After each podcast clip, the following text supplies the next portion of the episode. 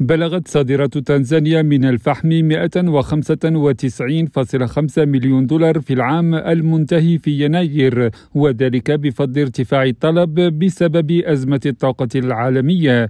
ووفقا لبنك تنزانيا المركزي تعتبر قيمة صادرات الفحم أعلى بنحو تسعة أضعاف من القيمة المسجلة في العام السابق. وقال تقرير البنك المركزي إن الطلب على الطاقة البديلة زاد في أعقاب اضطرابات الإمدادات الناتجة عن الأزمة في أوكرانيا. هذا وتم تصدير النسبة الأكبر من الفحم التنزاني إلى الأسواق المجاورة مثل كينيا وجمهورية الكونغو الديمقراطية ورواندا وأوغندا. حكيم نظير راديو نيروبي.